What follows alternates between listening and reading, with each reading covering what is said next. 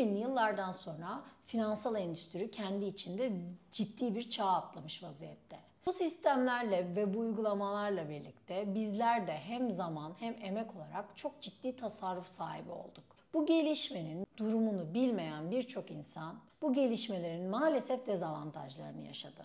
Bu nedenle de birçok danışanıma bilinçli planınızın içerisinde harcamak üzere koyduğunuz parayı elinize nakit olarak alın. Ve tüm harcamalarınızı, tüm isteğe bağlı harcamalarınızı bu nakitten karşılayın diyorum. Kredi kartındaki temel sorunlardan bir tanesi de iyimserliktir.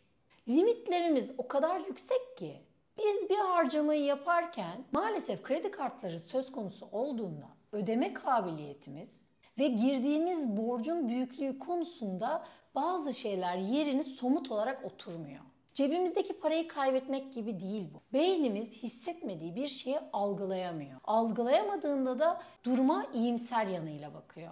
Bu da bize sonuç olarak birikmiş kredi kartı borcu olarak geri dönüyor. Eğer bir harcama kararı verilirken biri gelse size dese ki Fulya bu kadar borcun var. Bunun bu kadarını ödemedin.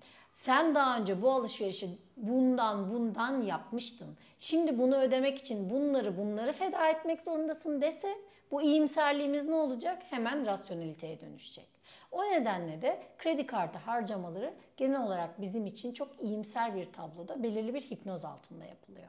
En önemli noktalardan biri de bizler genel olarak kendimizi tanımıyoruz. Kendimizi tanımadığımız için de bazı noktalarda kendimizi tutamıyoruz. Özellikle başkaları ne der? Kendi içimiz kendi içerimizde yetersizlik duygusu hissetmemek için bazen ihtiyacımız olmayan şeyleri satın alıyoruz. Burada tabii ki kredi kartının ödeme kolaylığı da bize çanak tutuyor.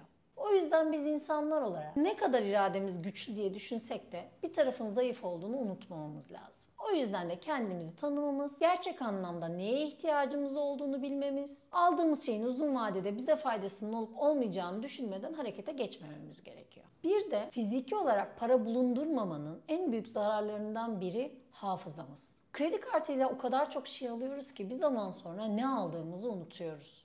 Geçen aylardan kalan taksitleri unutuyoruz. Bu aynı ödememiz gerekiyordu unutuyoruz. Birçok ödememiz zaten otomatik ödemede. Otomatik olarak da beynimiz hiçbir harcama kalemini hafızasında tutması gerektiğini fark etmiyor.